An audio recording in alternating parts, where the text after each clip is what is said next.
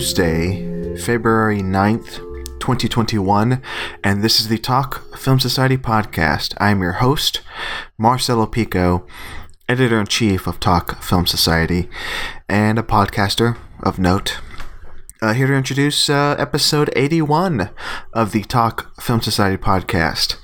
Um, and an end to this run, this series that I've been doing for the last few weeks. Um, it's uh, it's mainly focused on the films of 2020. Uh, in case you're jumping in, uh, but uh, we're ending it with this episode with one film uh, from 2020 that is exceptional. It is worth talking about. The Invisible Man, directed by uh, Leigh Whannell uh, starring Elisabeth Moss. Uh, Jessica Scott is talking to me uh, as my guest about The Invisible Man on the second segment of this episode, about 50 minutes in. Uh, but the first segment, um, it's. I mean, not technically the films of 2020, but the films of 2021. Uh, it's Sundance 2021. That's the main topic of the first segment of this episode. Uh, I'm talking with Aaron Hendrix, uh, our writer over at Talk Film Society. Uh, he reviewed 12 movies uh, for Sundance over the span of, I'd say, like three or four days, which is incredible. Um, but yeah, we talk about the films he reviewed, what he watched, uh, his favorites from the fest, and uh, and some films that are coming out really soon, like Judas and the Black Messiah. We we talk about that up top uh, and that's coming out. If you're listening, if you're listening to this the week this is dropping, uh, that movie will be on HBO Max this weekend on the 12th, I believe. Um, but yeah, uh, Sundance 2021 in the first segment, and the final, uh, uh, you know, best of 2020 segment, uh, the the Invisible Man will be uh, in the second half of the show. Uh, but yeah, that's the show. Aaron Hendrix in segment one, and Jessica Scott in segment two. Um, as for me, uh, yeah, I'm taking a break from this show. Uh, I've done consecutively, I don't know how many episodes uh, from November through February. I took a break last week. Uh, I, I, had a uh, another show to drop on uh, Tuesday, so I figured I'd take a break. Um, but yeah, uh, this was a good run. Uh, I'll be back intermittently with this show uh, for award season, for Talk Film Society award season, for Oscar season. Um, and yeah, and then uh, I'll go to work on something new uh, on the Patreon. If you go to the Patreon, patreon.com slash Talk Film Society. Uh, this month, I'm starting a new series. I'm not going to say what it is. If you follow me on Twitter, you kind of already know what it is. Um, but that the first episode of that new series, very short, very short, like five, six episode series, uh, will be on the Patreon uh, in within a week. So check out the Patreon, patreon.com slash talk film society for a uh, limited series, podcast series uh, that'll be up there soon.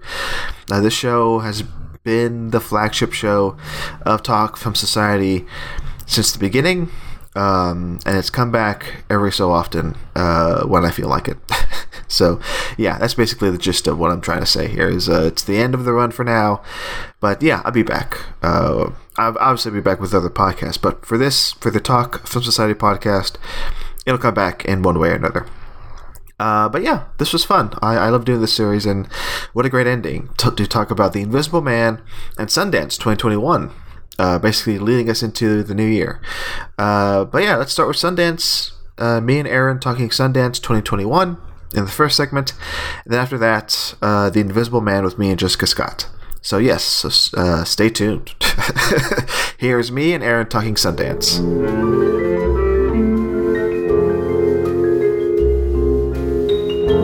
Hello, Aaron. Hi, thanks for having me.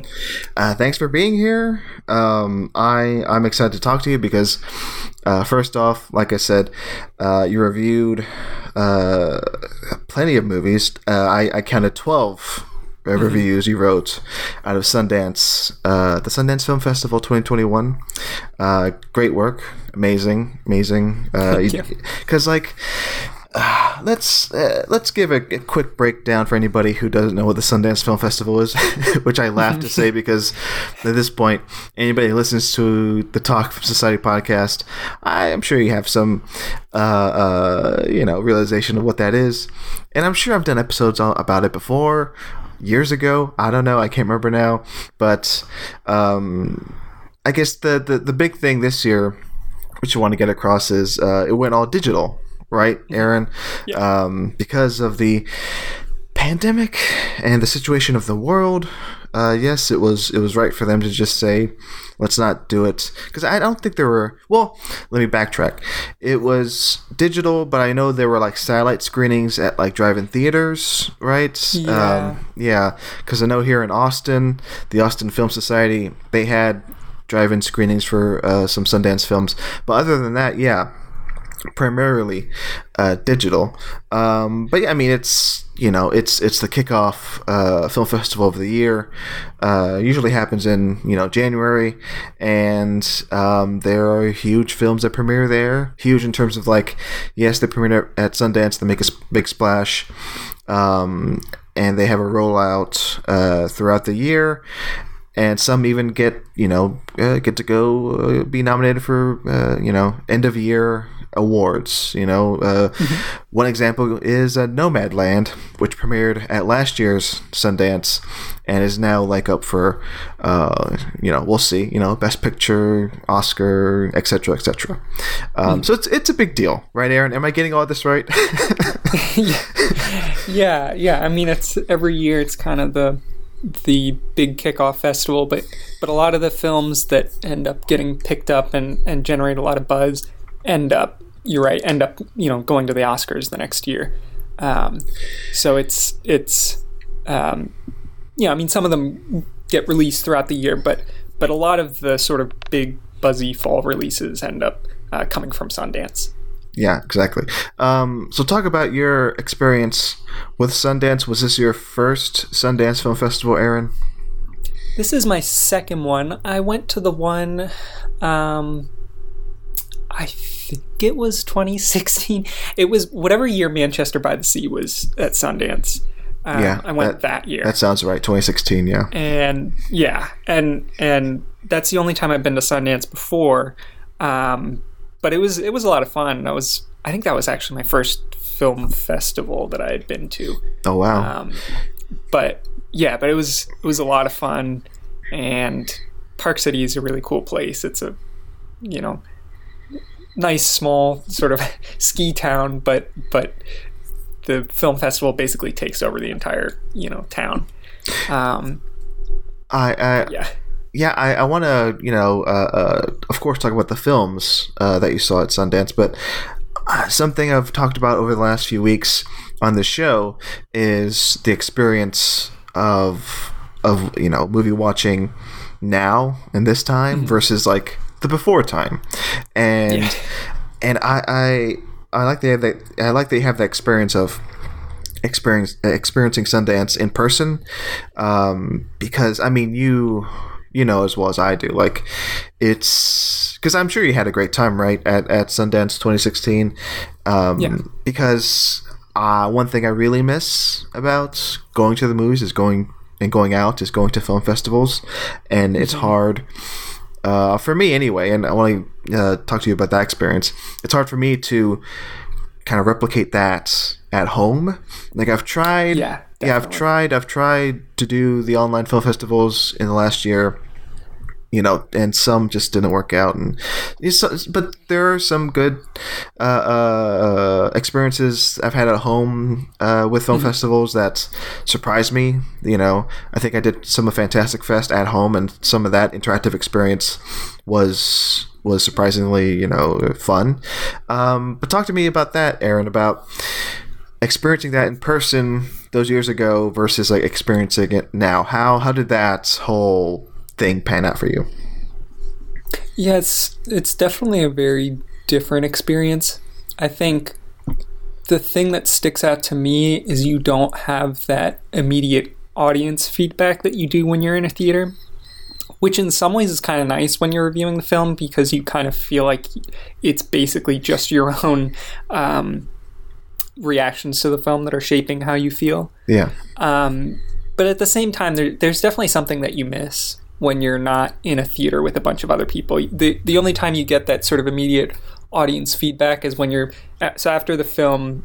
Um, during these digital screenings, you dump back into a, a chat box with the rest of your audience, and you get to kind of see what their reactions are. And people, you know, most of the people it's either you know it's the best thing i've ever seen or it's the worst thing i've ever seen and you know it's you know it's how it is normally but it um but you know that that I think that does go some way toward replicating that feeling of like walking out of the theater and ha- hearing just you know snippets from from random people about what they liked, what they didn't like, um, which is a nice you know it was a nice feature for them to to to include that to get you know the immediate feedback, but um, but it can't it can't quite you know replicate the feeling of being in the theater and getting those reactions in real time to um, you know plot developments or shots or you know whatever it is. Um, but you know I, I think for for their part they they did a good job you know trying to replicate that experience as best as they can even when we're you know on you know different sides of the planet yeah, that's that, that that's good to hear, um, because yeah, I, I do miss that, um, and I'm glad they tried to replicate it there uh, for this year's Sundance. But that feeling of like, yes, having seen the film, walking out and like just going to somebody you know, or just hearing these conversations of like, you know, what they thought of the movie, and yeah, that whole like, and then me later on in the festival, like days later, telling somebody you should see this movie because of so and so and so and so like that, yeah. inter- that inter- interactive experience, I can't wait to get back to, and I'm glad they at least tried to replicate that for this year's Sundance. So that's that's good to hear. And and I'm I'm going to be covering uh, South by Southwest uh, 2021 uh, next month for Talk Film Society, and I I'm this one for sure i'm going to focus on i'm going to say okay you know i've had my problems before with with online festivals but i'm going to really try hard and just try to focus because like I uh, um and we'll talk about the movies here in a bit, but how was that experience, Aaron? Like watching these movies at home, like because for me, I've mentioned this so many times before on these episodes, like. I have a terrible attention span when it comes to watching movies at home. I really have to focus. I have to put the phone away. Um, mm-hmm. And the one thing I love about going to a theater is going to a theater and like leaving yeah. everything behind and experiencing that movie for two hours or whatever. Uh, how is that how's your attention span, Aaron? Hopefully, it's better than mine. yeah, I mean, I agree. It's it's kind of tough. I basically what I did was I, um, I didn't fully turn off my phone just in case there was an emergency, but I, I right. basically, you know, had it over in a corner away from myself, and I closed the door because I have a dog which was also I was afraid that he was going to like have to go out to the bathroom in the middle of a screen and I was going to have to you know they they do give you a little bit of a grace period you can you can pause the movie and um, and you know if you need to do something you can come back to it you know um, but you have like a limited window. I believe it's like three or four hours to complete the movie you know? But then there's also sort of the you know uh, the problem of because it's online a lot of the screenings are more condensed. So i had about like an uh, especially when I, I filled my schedule with as many movies as i did what i found was that i was um, I would have about maybe about an hour in between screenings, so I'd have to like write my review, pump it out to, to, to one of you guys, yeah. and then and then get back to uh, um, get back to, to the screen so that I could watch the next movie. But um, but you know, as far as the like home movie going experience went, it, it wasn't that bad. That's good. That's good to hear. Um, and again, like I was thrilled and surprised, not surprised, but like happy that you were getting all these reviews out, you know, in such short time.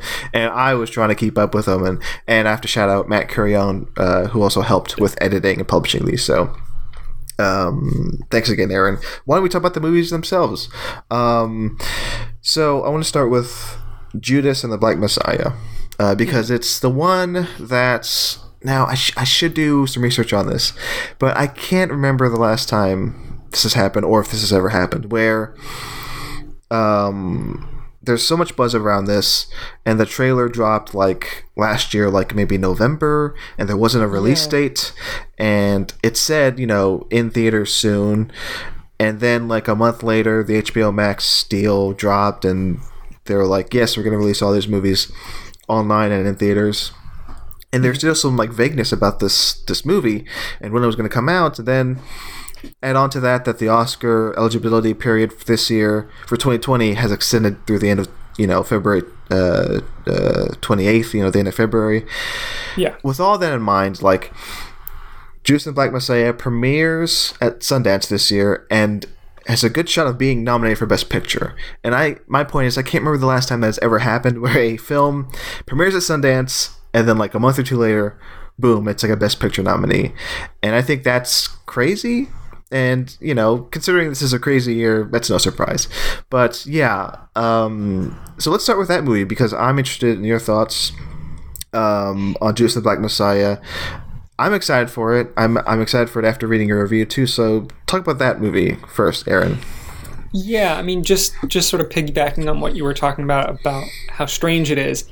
It is part of the nice thing about it is when you're reviewing it at Sundance. There, there's a part of me when I'm reviewing some of these movies at Sundance where I'm like, oh, I feel bad that people aren't going to be able to see this for another like year, basically. Yeah, Um, and and the nice thing about this is like, you know, people will be able to see it soon. Um, and and it'll hopefully get get some nice Oscar recognition, you know, in in just a matter of weeks. But um, but as far as the movie goes, um, you know, it stars um, um, Daniel Kaluuya and um, uh, Stanfield. Yeah, Lakeith Stanfield. Um, it's been a, it's been a bit of a week this week. Um, okay.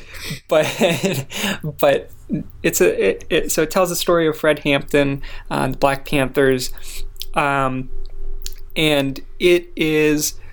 I, I, I think the thing that really stuck out to me about this movie was how, um, you know, visually I would I would say it's it's you know pretty standard. There, there's nothing terribly remarkable about it, but I think the performances, um, especially from those two, um, really elevate the movie.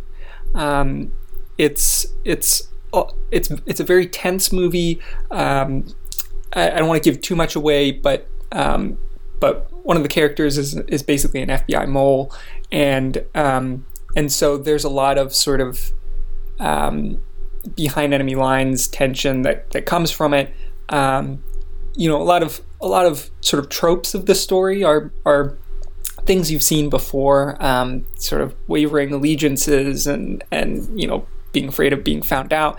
But the fact that this is a true story and um, the details of this still sort of um, um, still still carry a lot of tension, make the movie really um, stand out. I think.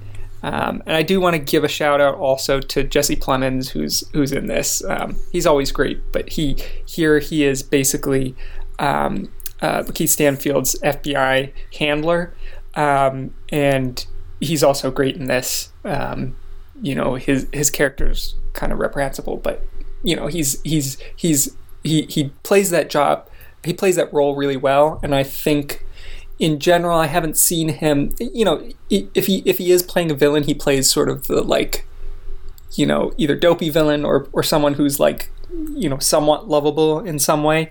Um, but here he he's he's you know kind of awful, and and I enjoyed seeing that turn for him.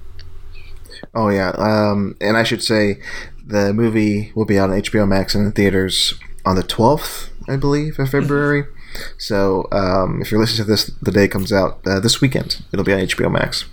Um, and again, I think it's very interesting that, and maybe in, a, in interesting in a good way, that this movie will be out for people to watch and uh, like right away after that buzz from Sundance, after that premiere screening. Um, that's that's what I think is like exciting about this year's Oscars. It's just like it's those uh, those unexpected things are happening more and more. Um, Yeah. Why don't we also why don't we move on to another movie that I've heard a lot of great things about? Uh, Passing, directed by Rebecca Hall. Um, Yes. How'd you feel about this film, Aaron?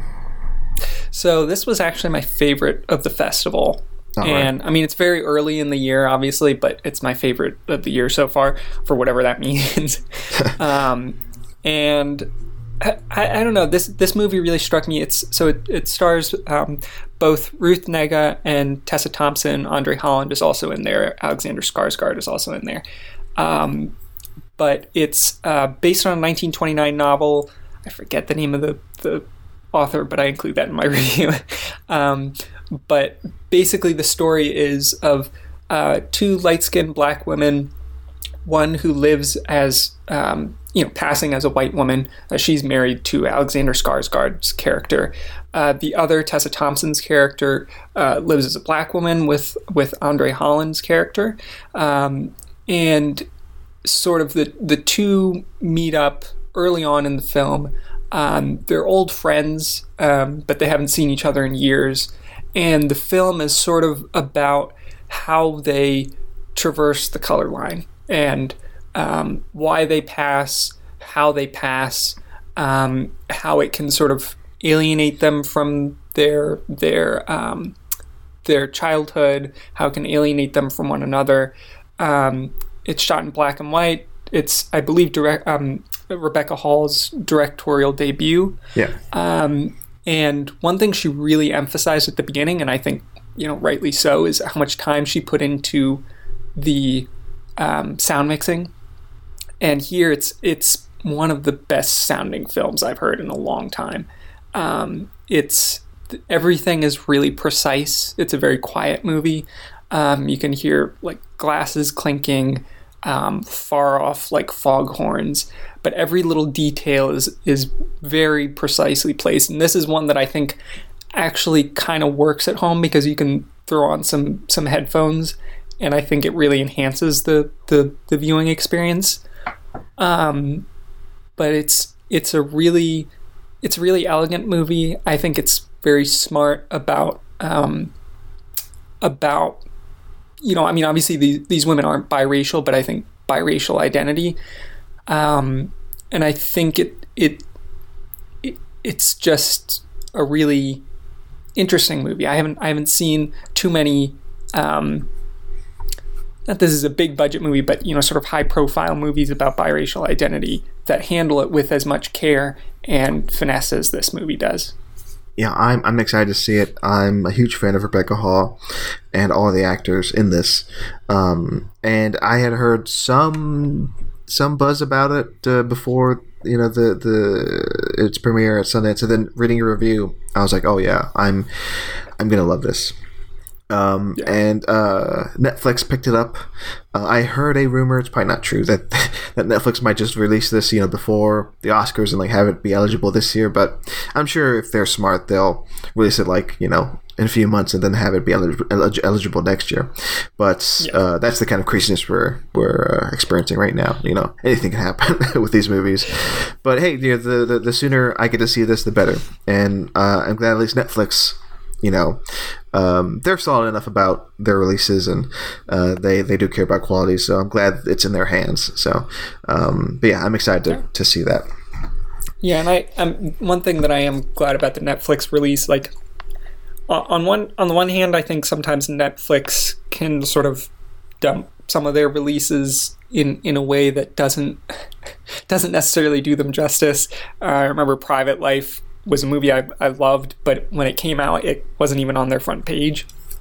Um, but I think you know, I, I think right now the advantage with Netflix is everyone's watching it pretty much every single day during the pandemic. So it, it I think the, the the positive thing about this being picked up is that I think it's going to have a massive audience, and hopefully, um, a lot of people will will end up watching it. Um, but yeah, absolutely look out for this when it comes out. Yeah, absolutely. Yeah, and I do agree with you. I mean, some sometimes they they, they, they boggle things. But yeah. if they really, okay, I'm, I'm, I'll, I'll say this Netflix, if you're listening, and I know you are, I'm sure the movie's going to be amazing please push it like you did like marriage story irishman mank you know there are some films uh, they really you know put a lot of money in put put, put some money behind this because it sounds amazing there's talent behind it and it's telling an important story so there you go netflix make that push um, Well, well, let me look down this list. What about the new Ben Wheatley? Because I've heard people were excited for this. It was uh, the background of it is very interesting. The the, the making of it. Uh, talk about this, Aaron. Uh, the new Ben Wheatley movie. Yeah, so I mean, just from the start, I kind of want to talk about how impressive it is that they that they made this movie. So they made this movie during during quarantine, and right. um, he kept it sort of low budget. Um, he's he's very smart about his location. Uh, they were able to social distance. Um, there's smart reuse of you know basic things like PPE. like like this is a this is sort of a movie where they are where they are venturing into a um, uh, you know a, a, mysterious site in the woods and there are a lot of scientists in in you know masks and and and all sorts of protective equipment. It's smart about how it uses the um, the things that you need to use to have a you know safe production um, and incorporates it into the movie so i appreciate that. Um, but essentially the premise of the movie is that this um, this uh, uh, character, Dr. Lowery, has to go into um, the forest to reach this remote test site. Uh, they want him to go in to to basically make contact with um, with a site they've lost contact with, uh, and he's going in there with a park scout, uh, Alma, um, and um, both of these characters are played by so. Dr. Lowery is played by Joel Fry. Um, Alma is played by uh, Ellora Torchia. Um, they're both really wonderful in this. Um, overall, I found this movie, it was the first movie I saw at the festival. Um, I found it a little aimless. I think the pacing is a little slack in at points. Um, but as I said, I think it it it builds an, an air of mystery really well. There are um, points in this in this movie where I think they um, they build a really strong sense of like foreboding and and um, tension in in the trek to the to the research site, um, and the back half I think has some really great sort of trippy visuals. Um, there's a really smart use of like you know excellent special effects that are still sort of low budget, um, but are really you know clever in their use of of light and color and and um, um, imagery. But but I think overall I was I was um, a little frustrated by the pacing, and I think that sort of let it down for me. Oh yeah, that's totally understandable considering it's Ben Wheatley. And yeah. um, how familiar are you with his work? How much of uh, Ben Wheatley's films have you seen, Aaron? I'm just curious.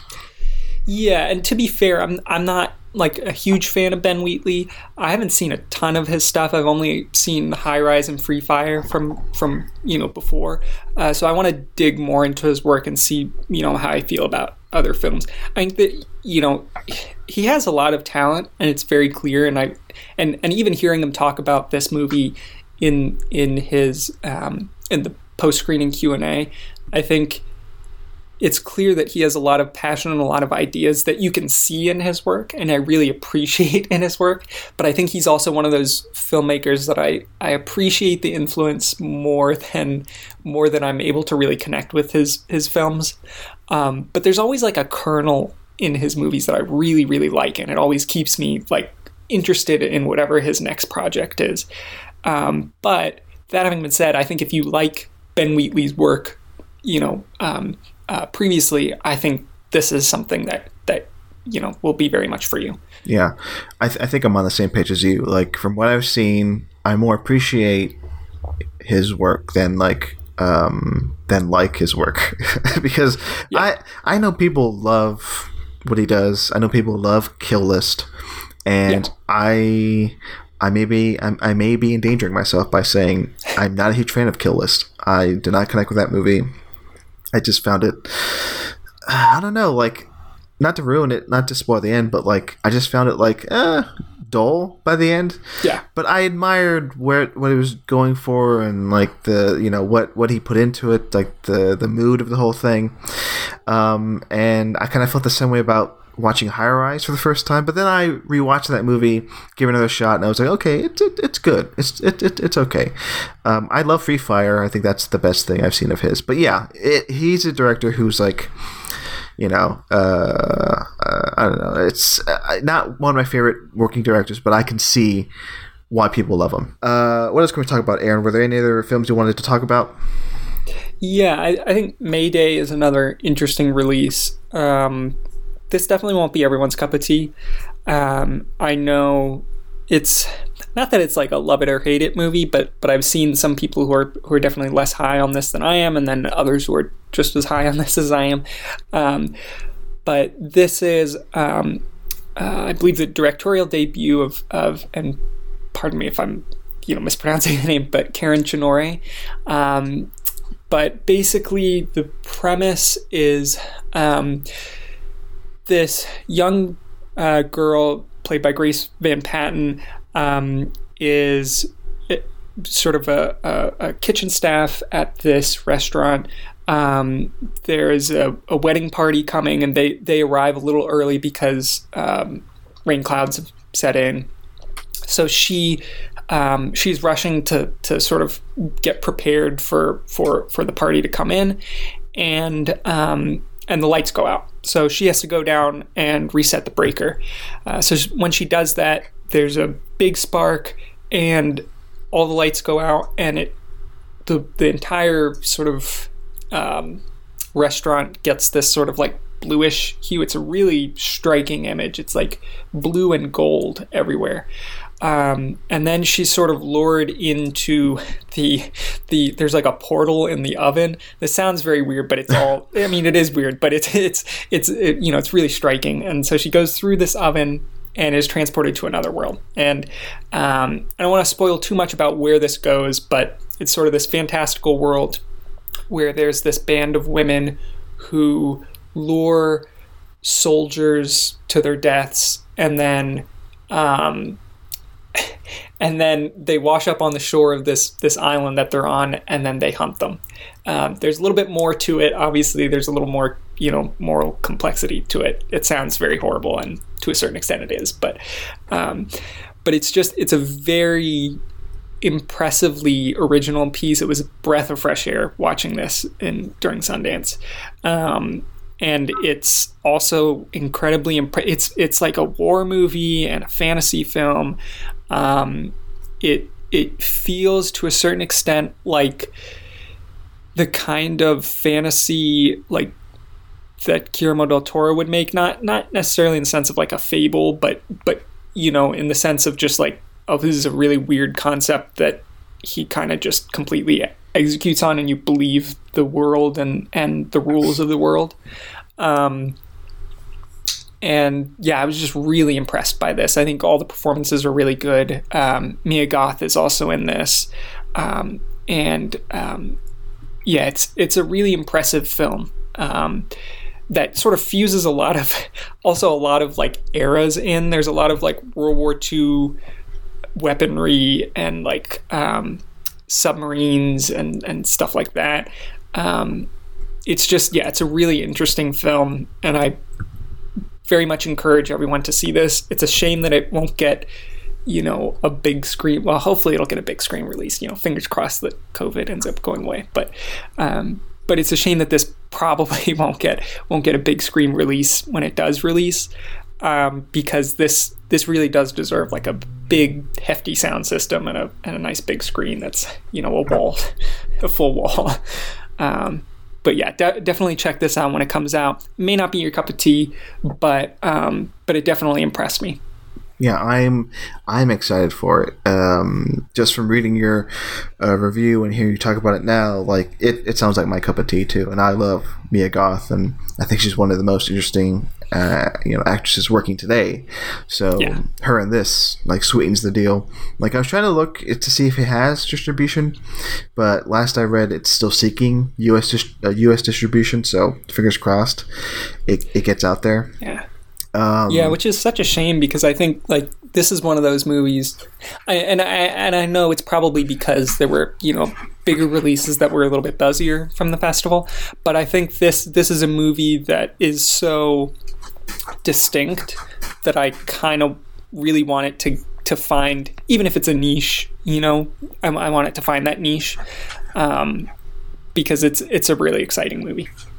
Yeah, I'm, I'm reading right now. Uh, this Variety article from a day ago says uh, the film sales agent is holding out for theatrical distribution. So, like like you're saying before, I mean, this movie sounds like it needs you know a big screen, big sound, and hopefully it works out for them. Maybe they have to wait a little bit longer for that yeah. deal to come through for somebody to say yes, we'll release this in the theater. Um, it's a shame like it's taking so long in the state we're in, but yeah, I hope to one day sit down and watch this movie in a theater. You know, fingers crossed. Yeah. Um, what else can we talk about, Aaron? Uh, any any other film uh, that was a favorite of yours from the fest? Yeah, another movie that um, that I do want to highlight is Night of the Kings. Um, this is a film from, and I'm probably also going to butcher the name of this director, but uh, Philippe Lacote. Um, so um, a film. It's it's basically like a prison film on the Ivory Coast, um, and it's set in in a real prison called the MACA prison. Um, and in this prison, basically the the it, it's an open prison, so all the prisoners can interact. Um, but it's basically run as one big like hierarchy of prisoners. Um, and the premise is this this young prisoner comes to the prison and is um, and is basically named um, I forget what the name of the, the actual role is, but basically he has to tell a story. And every new prisoner, when they come in, have to tell they they have a specific night where they have to tell a story um, from the time the blood moon rises to the time it sets. And if they don't if they finish their story before before the moon sets, um, then they're put to death, basically. Um, so it's about this this this kid. He can't be more than like you know like 17, 18. Um, but he he has to come in and tell a story that captivates the audience until the until the moon sets. Um, and it's I think the thing that really struck me about this film is um, how well the the film creates this sense that the prison is is a really bizarre place with its own rule set and its own culture. Um, and and I found myself wanting you know I mean the movie is about 90ish minutes a uh, little you know a hair over 90 minutes um, but I found myself wanting more even as the film ended because I wanted to know more about the, the culture of the, the, the different factions of this of this prison. Uh, I wanted to know more about like the history of the prison, um, and I think it does a really good job of creating a sense of atmosphere and a sense of history there that um, that that kept me engaged throughout the entire runtime. So this was a really impressive um, release uh, of the festival. Uh, I think it has some really great performances, um, some some beautiful imagery, um, and a really great sense of atmosphere. All right, there you go. And uh, I looked it up, and Neon is releasing this. Uh, it's coming out at the end of this month on the 26th in the theaters and in virtual cinemas and on VOD in March. So I think they might push this for some awards. Uh, yeah. So yeah, that's good. Uh, hopefully, I get to see this uh, soon um, that's good. I mean, Neon is doing great work with you know yeah. the. I mean, uh, obviously they they uh, they won uh, their film Parasite won an Oscar last year, so. Yeah. Uh, they're, they're, they're doing good work, Neon. Uh, so that's yeah. good that uh, this film is in good hands. Um, Aaron, I think we have time for maybe one more movie, and then we'll maybe do some quick takes on some other movies. So, what's what's another movie you want to talk about? Yeah, absolutely. Actually, I'm glad that we do because I had one more that I that right. I definitely wanted to talk about, um, and that's Censor. Um, this is from a, a, British director, Prano Bailey Bond, um, and basically this is a it's a horror film about a British film censor um, in the 80s. This is you know Thatcher's Britain, and um, there's the whole big scare about video nasties. Um, so this character has a trauma in her past that I'll, you know, keep yeah, vague here, uh, but she has a trauma in her past that sort of motivates her to um, to take her work really, really seriously. Um, she thinks that that you know um, um ensuring that she's doing a good job, you know, censoring f- films is is a really important sort of moral cause, and I think from the outset that's kind of a hard sell to, to make that character sympathetic for I think a, a modern audience. But I think they do a really good job, and I think um, uh, so. It's it stars um, Algar, and she's she's you know really sympathetic. Um, she goes through a very interesting arc, and I think this this movie goes to certain places that um, that you know I won't say you haven't seen in other horror movies, but I think they they create a very natural descent into madness here. Um, there's some really spectacular um, set design, uh, use of color. Uh, there's a lot of red and blue in this movie, um, but they also do a really great job of, of contrasting that against the sort of you know quote unquote real world of, of Thatcher's Britain, which is very gray and, and beige and drab. Um, but yeah, this movie has a great sense of style. Um, you know, it it I think um, you know, again, I think I think this is another movie that, that could use maybe a little bit of tightening, but um, but I was just really amazed by the by the um, confidence of the aesthetic and the and the performances in, in this movie. So um, certainly, if you if you like, you know, um, horror movies, if you like, uh, you know, sort of uh, uh, classic, I, I wouldn't say it's it's quite um, like a, an Argento movie, but they're they're shades of like, you know, Argento and and Bava and and, and those filmmakers in it. Um, but I would say if you if you like those films, you will appreciate you know uh, uh, Censor. Yeah, uh, this one immediately like went on to my like must watch list after reading your review yeah. because I'm kind of obsessed with that era of like video nasties and like censorship, like you know from the UK, yeah. you know, bleeding into like American, you know, satanic panic culture. Um, yeah. th- that all fascinates me, and, like I'm a huge fan of like uh, the influences, uh, like like the apparently like you're right, the the Evil Dead is an influence to this movie, which I'm like, yeah, yes, absolutely, yeah. There's there's even a shot in this, you know, the sort of famous shot from from the original Evil Dead where where the light bulb gets covered in blood and it just paints the entire room in red. Um, and there's a there's a homage to that. It's not like you know very you know cutesy and like in your face, but but she she pays homage to that well. And and in her post screening Q and A, she was talking about how much of an impact because that was a, a, film banned by the by the um, by the British film censors. And um, but she said that had a huge impact on her when she saw it, and you can definitely see the influence of Sam Raimi in here. Um, which is always a, a delight to see. yeah, that's good. I'm I'm all in for for for any Raimi influences there. Um, and I was gonna say I looked it up. Uh, no distribution so far. Hopefully it'll get picked up eventually and sometime soon, and yeah. I can lay my eyes on it because I this is definitely one I need to see. Um, it's always so weird that you know uh, you you think movies like this would get picked up instantly, but I, I've experienced that where I see a film at a festival, I'm super excited after seeing it, hoping everybody sees it soon, and then just like some of them just like just float there and like you know um, in in a, in a status of like will it ever get released? Will it, you know, what anybody pick this up? And hopefully, I mean, yeah. you you hope eventually it does, but there's always that time period of like, who else is going to get to see this? So yeah, hopefully this is not one where it's it's in like, you know, it's in this it's in a, a question mark for a long period of time. Hopefully somebody picks it up. Um, anything else before we go? Because we we can do some quick hits. Any other quick mentions you want to uh, get out there, Aaron, before we wrap it up? Yeah, I, I, may as well. I'll, I'll run through just three very yeah. quickly. Um, so um, another movie that, that I thought was was uh, worth mentioning is Fire in the Mountains. Um, this is uh, I think the feature debut of, of Ajit Pal Singh. Um, it's a really beautiful film. Um, it's about a mother who is um, who's trying to save money to to help build a road to her her remote Himalayan village. She wants to take her her wheelchair bound son to physiotherapy, but it's you know it's a a, a long trek.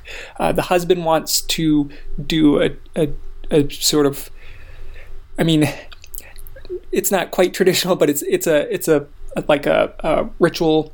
Um, it's basically like a, sacri- a ritual sacrifice that he wants to do to sort of appease the gods to to heal his son. The mother doesn't believe that; she wants to to take him to the to the doctor in town. Um, so it's about that sort of clash there. Um, the theme is not necessarily anything you haven't seen before, but I think the performances are um, really beautiful and and um, yeah, it's a it's a definitely a, worthwhile watch. Um, the another film that I think people would you know maybe interested in, especially if you like um, sort of you know period pieces, is The World to Come. This is uh, from director Mona Fastvold. Uh, it stars Vanessa Kirby and Katherine Waterston. Um, they are in you know uh, mid 1800s frontier, uh, um, and they are you know two women in like the same township basically. They're they're pretty remote but they're you know they're in the same area.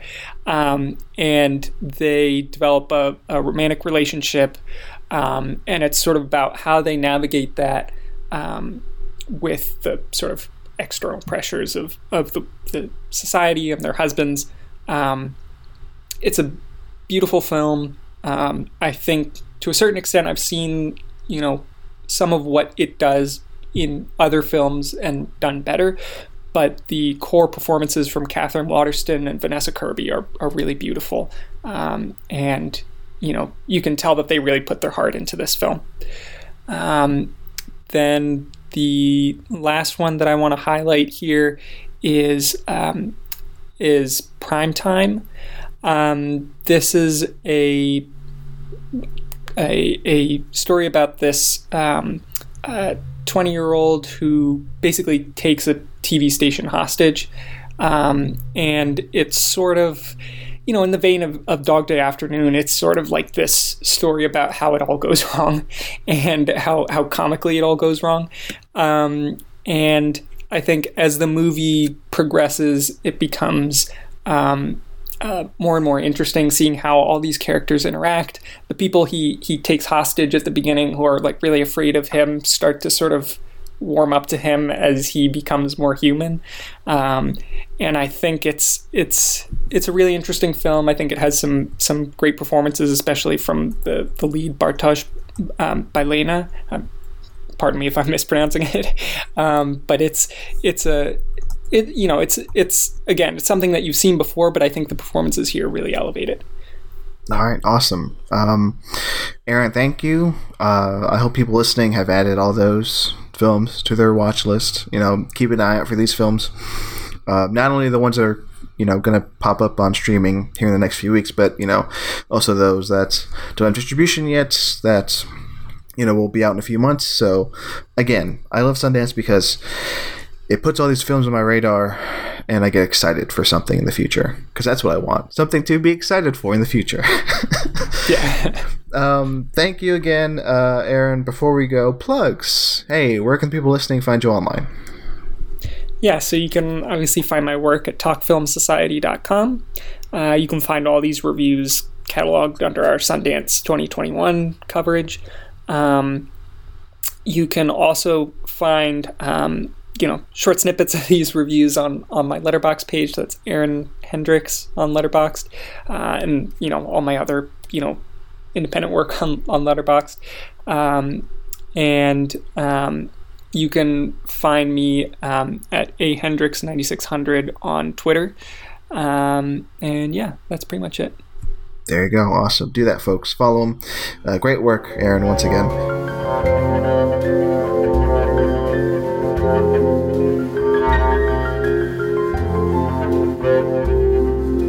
and with me for yet another uh, almost almost to the end of the series another segment in our uh, 2020 films series is jessica. Hey jessica. Hey how are you doing? Doing great. I'm doing as well as i can be. Nice sunday yeah. uh, afternoon here in texas. Like i said in the intro this series, and now this is like the final episode um, uh, on this series of the films of 2020.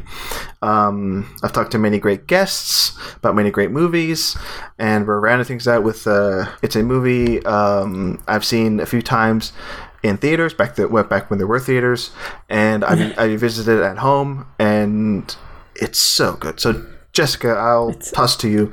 Um, I asked guests what movie they want to talk about for this series. What's the movie that you ended up picking? I chose The Invisible Man, uh, Leigh Whannell's remake from 2020 with Elisabeth Moss, Oliver Jackson Cohen. Um, it's I, I, chose it for a few different reasons. Uh, first of all, I'm a huge fan of horror remakes that get everything right. Um, sometimes a remake can be um, unnecessary, maybe just a bit of a cash grab and doesn't really bring anything new to the material. Um, but this remake is so smart and takes such a, a cool approach to a classic story that pretty much everybody knows um, and makes it really relevant and really interesting and just pretty much ticks all my boxes for horror remakes. So that was one of the reasons I chose it. Um, another. Uh, it really speaks to me as um, a survivor of abusive relationships and as somebody who has experience with um, intake rooms at mental institutions. It, it really hits close to home. Um, and I, I, was tweeting about it last night as I, as I was watching it that it always takes me a little longer to watch this movie because I have to pause every now and then just kind of catch my breath. Um, but I think that they handled all of those aspects really, really well. So there are a couple of ways in which I think this movie is brilliant. So, and I'm glad you uh, you're here to talk about that um, uh, from from your point of view because watching it as just a dude, that's that's, that's what I am. like, it, like even from my perspective, I could feel it being like a real sense of, of, of that uh, from, from from that mm-hmm. side of things.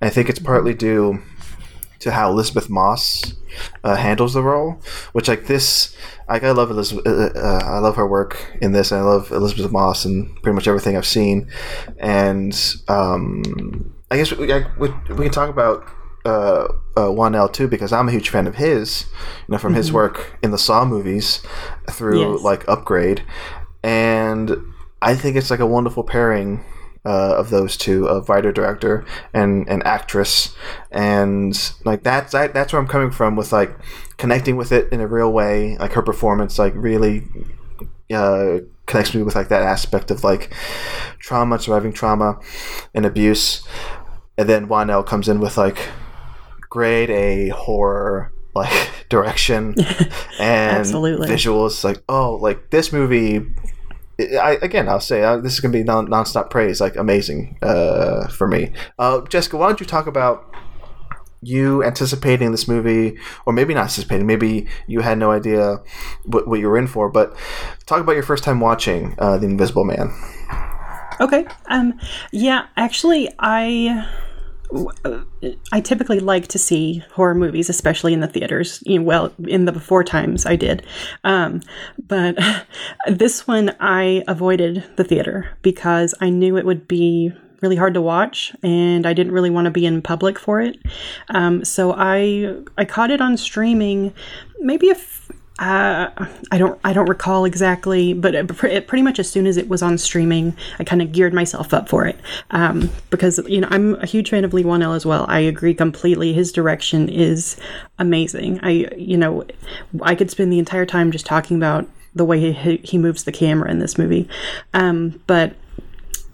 Uh, yeah, I, I caught it on streaming and it took me um, it took me a while to get through it. I had to pause and walk away for a while. Um, it's it's a movie that even just for a horror fan who doesn't really connect from personal experience with some of these things, um, it's it's scary. It's it's really suspenseful. Um, a lot of the really just slow, patient camera work um, creates this sense of tension that I, I really love. I'm you know. I, I I really like directors who take their time and trust their audience and just allow the scares to unfold and amplify.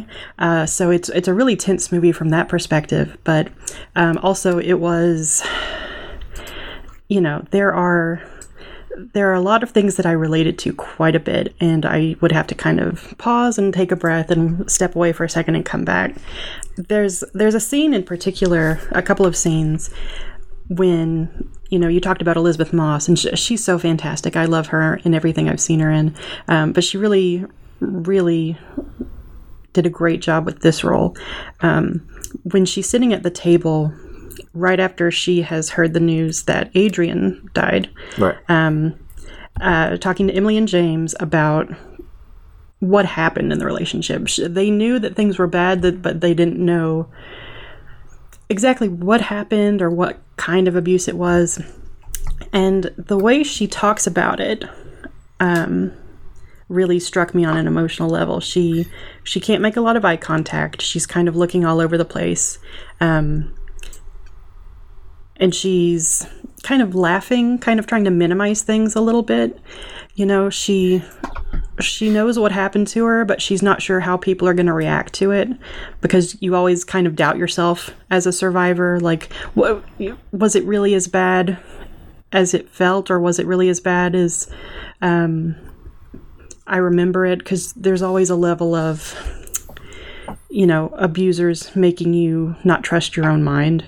So the fact that she's kind of laughing and rolling her eyes while she's talking about these horrible things that happened to her, that that part of her performance in particular really stuck out to me.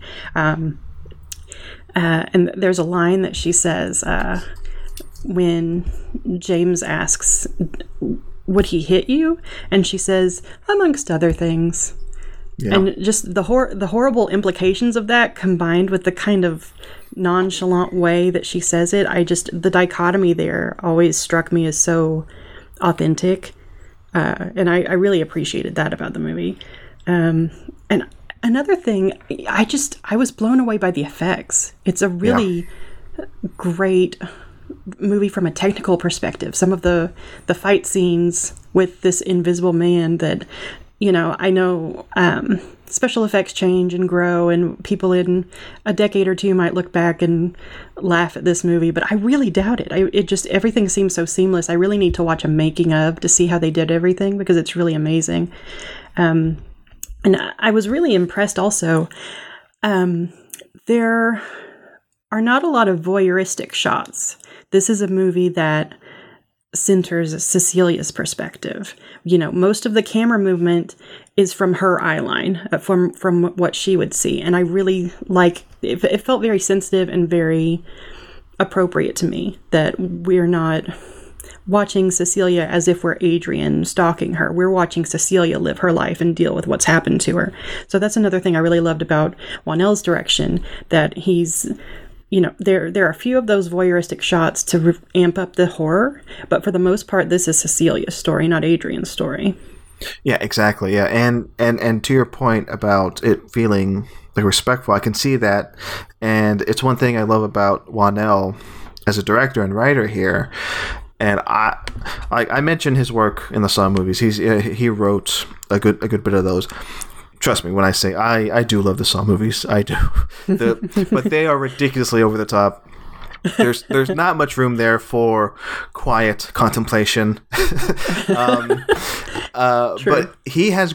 I, it's amazing to see him grow as a filmmaker, you know, writer and then director. Um, to this, like to me, this is like his best work, and I do love Upgrade a lot. Not a big fan of Insidious three. It was fine, um, but but here, like that, to your point, he has those quiet moments of like um like uh, like Moss her character talking through what happened not you know directly talking about it but like saying you know uh f- from the lack of of what she of from her not going into detail you get the full extent of, of what happened. And Whannell just leaves the camera there. He, he he takes it in. He he, he beautifully directs these quiet moments, and it's refreshing to see that in a modern horror movie. Um, you know, and not to say like other horror movies who uh, you know that go for the exploitation, that go for like the, the big and loud. You know set pieces aren't you know mm. good too but i just appreciate mm. it here dealing with this story in particular. So that's what i found so great about Whannell's direction in this. Like he can take the quiet moments and slow things down but then also rev things up you know with the special effects and um, you know and the, and the climax at the end. So that's what i really appreciate about this. Like he does feel respectful in that way. Absolutely yeah. And and he t- some of the quiet moments are really nice character study moments and some of the quiet moments are absolutely terrifying because yeah. he he lets that camera linger on all the negative space in the house or wherever Cecilia is and you're searching the frame never quite sure where Adrian may be so you know he quiet moments can be the scariest moments and I I love that he was so patient and so confident in allowing those to just kind of unfold and draw the audience in. Yeah, exactly. Yeah, thinking back to, to early on in the movie, and well, well, we won't spoil too much here. I, I do want to, I do want to recommend people go watch this. That, that mm-hmm. that's kind of been my mission statement for these segments is like, let's like uh, tease people enough and get their they're interested, but I do want them to see this movie, you know, without uh, having it spoiled for them. But yes, like for the majority of the movie, I mean, it's in the trailers. It's it's the premise of the movie. She gets like haunted by the invisible man who is her dead husband she believes is dead. And early on in the movie after she she finds you know finds out that he passed away like there are moments of tension. Like you said like quiet moments of like her like sitting in a room or walking through a room and the camera just focuses on that empty space. And it's beautiful framework. Like early on and you get that sense of dread of just a camera stationed in one place focusing on nothing and it it works immensely and it gets under my skin right away uh, but yeah jessica why don't you give a synopsis of what happens in the invisible man Okay. Um, well, I'm with you on not spoiling things. Um, I'm going to do my best just to kind of give a brief outline.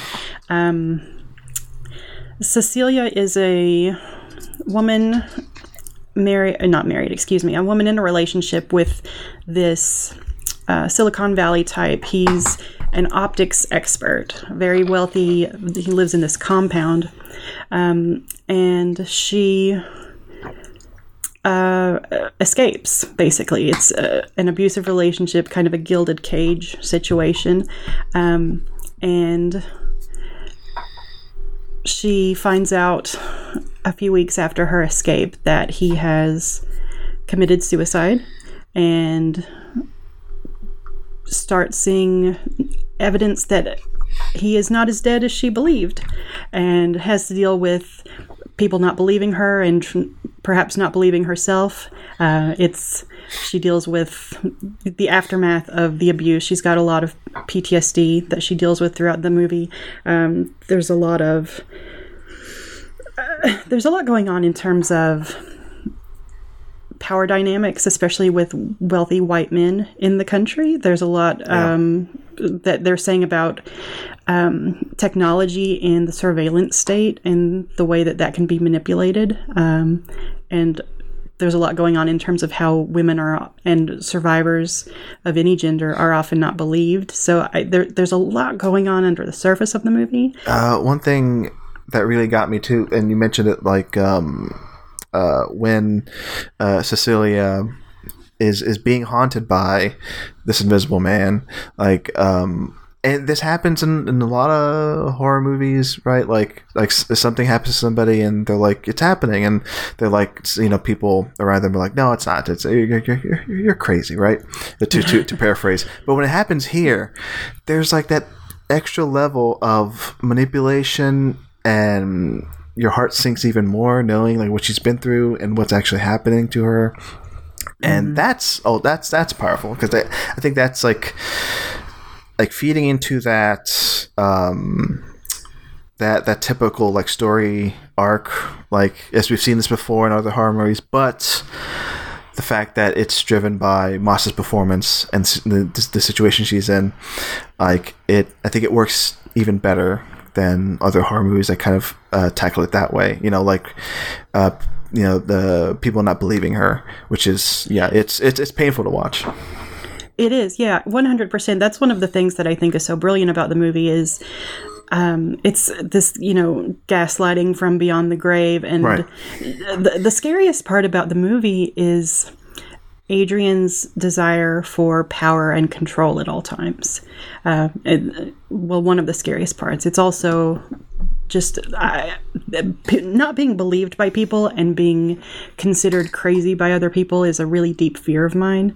Um, and watching her know exactly what's happening to her and not be believed or have other people see her as crazy or irrational it's it's really terrifying. It's it's such a, a really nuanced exploration of abusive relationships and what it does to people how it makes you doubt yourself or how it makes you have to unlearn things or how to um, develop new survival strategies. Because Cecilia is very much a fighter and she's very she's really smart and strategic but the, the sad thing about it is she has to be she had to learn all these different techniques and tricks to survive because she wasn't in a loving relationship she was in a battle to keep living at all times uh, so watching her work things out and try to get out of this nightmare that she's in.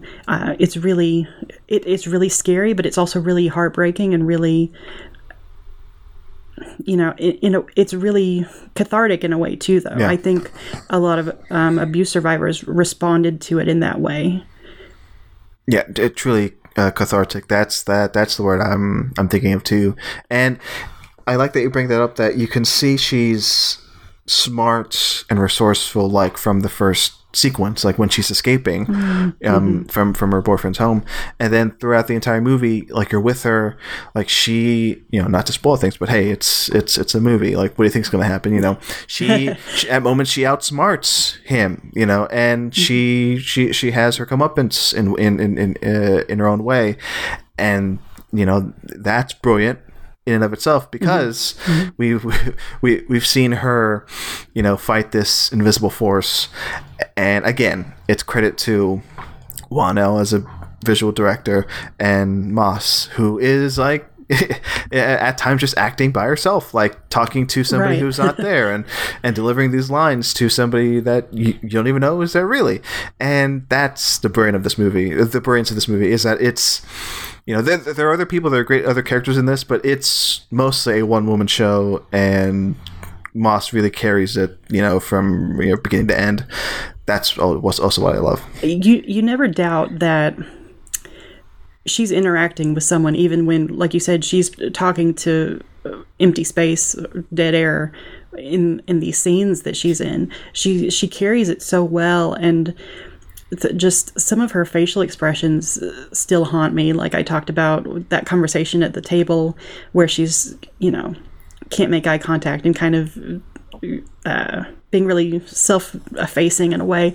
But some of her just all the different emotions that she goes through. She's got all this sorrow and all this rage and just so much fear uh, just you know interacting with dead air or walking around and just her the way her eye line moves and her body language is really good. It's um, a lot of things stuck out to me where she's startled by a loud noise at one point and she instinctively puts her back to the corner and gets as small as she can.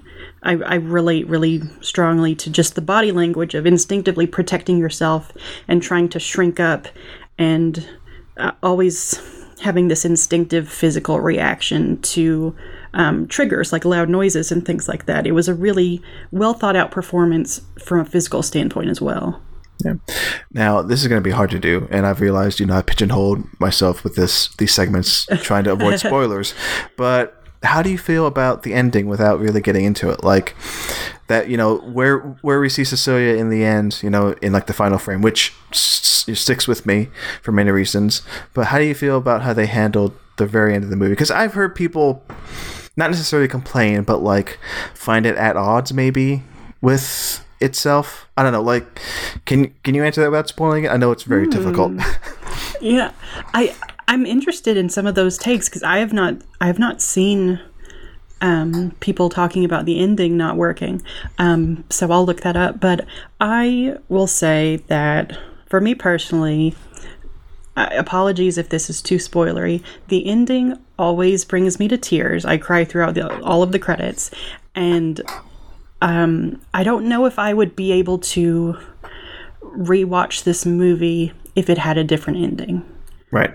But I, I always look forward to watching this movie for several different reasons. But the ending, I think, um, uh, to me, that's the perfect way to end the movie. I'll say that.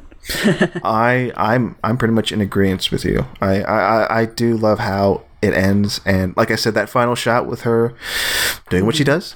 Um, that's all I'll say. Uh, it's beautiful, I think, and oh, it, it's so good. And like I don't know, uh, I think we can talk off mic about the the, the complaints, but. It, I I I had that in mind watching it again recently, and I'm like, no, I I love the ending. I love how it ends. I love how uh, I love where she is at the end, and I guess I, that's all I can say. Yeah, I think it's I Yeah, think it's no. very well done. Um, I agree. Yeah. I agree. was there anything else you wanted to touch on uh, on the Invisible Man, Jessica, before we we move on? Um, I just I wanted to talk about the sound a little bit. Yes, yes. I'm, we, we we've talked about the visuals, but the sound is so. I I think it's really well done, because you know, not only does Whannell kind of weaponize negative space, he weaponizes silence. He, he he's patient and trusts the audience enough to have a lot of silence in the movie, um, and there aren't many you know jump scares or loud noises but when they happen they're that much more effective and it it makes you tune in more as an audience member to what's happening which puts you in the headspace of a survivor um, b- because this particular kind of trauma makes you hyper vigilant to changes in the atmosphere whether it's someone's mood shifting or a slight change in noises in the air around you. So it puts you in Cecilia's headspace. And um, there's a sound effect that they use for the Invisible Man that I'm really fascinated by. It's Yeah. this, like, it sounds. I don't know. This sounds silly to say, but it sounds high tech. It's really discordant and really oppressive, and it's just such a cool sound effect, and it works so well in the movie. So I just, I, I really like kind of giving a shout out to how well the sound design and everything is too. Yeah, if, if it's the sound I'm thinking of, it's like sort of like a clicking sound, like too, and I, I find it fascinating because watching it maybe for the th- second or third time, that sound I think pops up early in the film, like in the scene I would not have expected it to, and I'm like, huh, like is that in, is that in, am I crazy?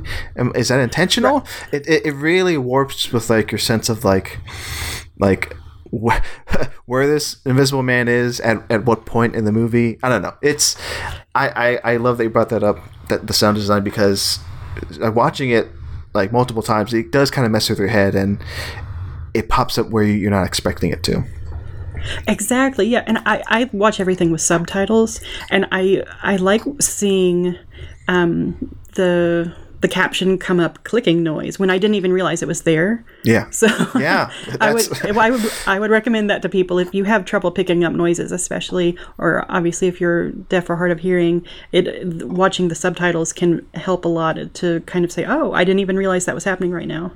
Yeah, brilliant. Yeah, I I don't watch uh, films with subtitles, but now I think I will. I'll, I'll, I'll turn it on and, and, and see what else I missed. Yeah, I would recommend it. It helps a lot sometimes. yeah. Uh, there you go, The Invisible Man. Uh, like I said earlier, as of this recording, um, actually we're we're recording the last day of January, so hopefully, you know, in, in two days it'll still be up on HBO Max. It's on HBO Max. Yes. Uh, but if, if it's on HBO Max, go buy it. It's great. Buy it on you know DVD, Blu-ray, 4K, uh, all of the above. One one of my favorites of the year. And, Absolutely, it's yeah, totally worth it. totally worth it. Yeah, and I think uh, Whannell uh, recorded a commentary for it, which I'm excited to listen to eventually because I think he's a like I said before, I like his work. I think he's a smart guy, and I'm interested to see what he does um, in the future because I think he signed on to do Wolfman remake and also another uh, uh, an Invisible Man, a sequel to Invisible Man. I'm not sure if it's a sequel to this, but whatever he whatever he does, I'm I'm I'm game. I think he's Right. Yeah, he's just he- one of the best horror directors working right now. Absolutely. before we go, Jessica, um, want to ask you about uh, how you've because I've been asking all my guests this. How have you dealt with uh, movie watching um, in the last year? Because everybody has like a different story. S for some people who I've talked to, they, you know, their their viewing habit hasn't changed that much. Uh, like they, you know, they're not ones who usually go out to theater anyway. But how has it changed for you? Um, were you a theater goer regularly before? It happened, uh, and uh, and and how has it changed for you now that you know uh, movie, movie watching is just strictly at home? Uh, yeah, I was I was a theater goer. I I always wanted to go more often than I did, and now, of course, I'm kicking myself for not going out and seeing all the movies I wanted to see in the theater when I had the opportunity to do so. Um, but yeah, I, I, do miss the theater experience. But I was primarily uh, stay home and watch it on, you know, streaming or whatever. So, um, in terms of how I watch movies, things have changed a little bit. Um, just because I you know, no one's going to the theater right now. But in terms of how often I watch movies, I feel like I'm watching a lot more uh, just strictly because I started writing about movies in earnest last year. So I'm I'm watching even more than I used to. I was always always a film fan and watched a lot of movies, but I feel like I'm watching a lot more, which is a good thing, I think. Um, but I I would be lying if I said I didn't miss theaters. I would love for things to be safe enough to go and get some popcorn and just watch trailers for 45 minutes and then watch a movie. I, I do miss that quite a bit. Oh yeah, I I do too. I said it many times on the show. I miss it so much. I can't wait to go back. Mm-hmm. Um, yeah, my my goal is to watch. Uh, my my my goal post is I hope things get relatively back to normal uh, so much so that we can go back to movie theaters by the time Dune comes out. That's that's my that's my oh. wish. I just want to see Dune in the theater. Okay, yeah, that would make me very happy. Um, right, that's not a movie that seems like you can watch it on a laptop. No, no. that's that's a theater movie. And even for me, like I have a decent sized TV. It's in 4K, but even then I'm like, I can't, I can't. I, I, would rather give me like a IMAX screen, give me you know big bombastic sound, uh, yes, and yeah. Oh, I want my seat to shake while I'm watching a movie. Yes, right please. That's and and and, and uh, to that point, like watching Invisible Man, uh, I watched it in like Dolby Cinema when it came out, which mm. is like the most pristine. See, I'm, I'm, I'm getting emotional just thinking about it now. It's like the most pristine 4K uh, um, picture quality, the, the the best sound. It uh, your seats rumble at times. Uh, take me back, please. Oh, anyway, um, right? Yeah, I that's the one the one thing I regret about not seeing it in the theater because, like we were talking about the the sound design, I know I would have picked up on so much more having just those speakers blast me out of my seat uh, and just seeing you know the big beautiful screen. So that's the one thing I regret about not seeing it in the theater for sure. Yeah, uh, but yeah, like like we said, ho- hopefully we'll get back uh, mm-hmm. sooner rather than yeah. later. Um, and also, Jessica, any any other quick hits, any other films from 2020 that that uh, you can recommend, or I can open it up because sometimes people come in and uh, one of my last guests uh, mentioned Velociraptor, which I'm like, sure, talk about that. but have you seen anything like uh, great re- recently that's like maybe not a 2020 film? Um. Oh gosh. Um. Not a 2020 film. Let me see. Or a 2020 film. I'm opening up to. Okay. What's what's what's a good film you've seen or films you've seen recently, Jessica? Okay. Um. One of my recent favorites is Anything for Jackson. Um. Uh. It's on. I think it's still on Shudder. It's this amazing Canadian horror movie that they wrapped right before lockdown started. Um, it's about a pair of grieving grandparents who try to bring their grandson back from the dead uh, using uh, arcane satanic rituals. And it goes horribly awry in really terrifying and heartbreaking ways. Uh, it it's it's really it's really funny and it's really scary and it deals with grief in a really surprising way and the performances are just fantastic it's it's one of my favorite movies of the last year There you go. Anything for Jackson. I, I, I have heard good things about it. Um, I do have Shudder, so I have to check that out. I do. Mhm, absolutely. Awesome. Um, Jessica, thank you. This this was fun. This was a great conversation. Um, Thank I'm, you. I'm, I'm glad you brought your insight to this. Glad glad we, we could make it happen. Um, before we go, plugs. Where can the people listening find you online? Oh, I am on Twitter at We Who Walk Here, all one word. Um, I've got uh, links to film writing on my Twitter page. I write for Film Cred and Nightmarish Conjurings most often, but I've got work elsewhere you can check out. But yeah, check me out at Twitter. I I'm on way too often, so I'll come say hi to me at We Who Walk Here. There you go. Please do that, folks. Um, Jessica, uh, thank you. Uh, and as always, here's my catchphrase Hey, see you at the movies. No, never say that. All right, bye. Música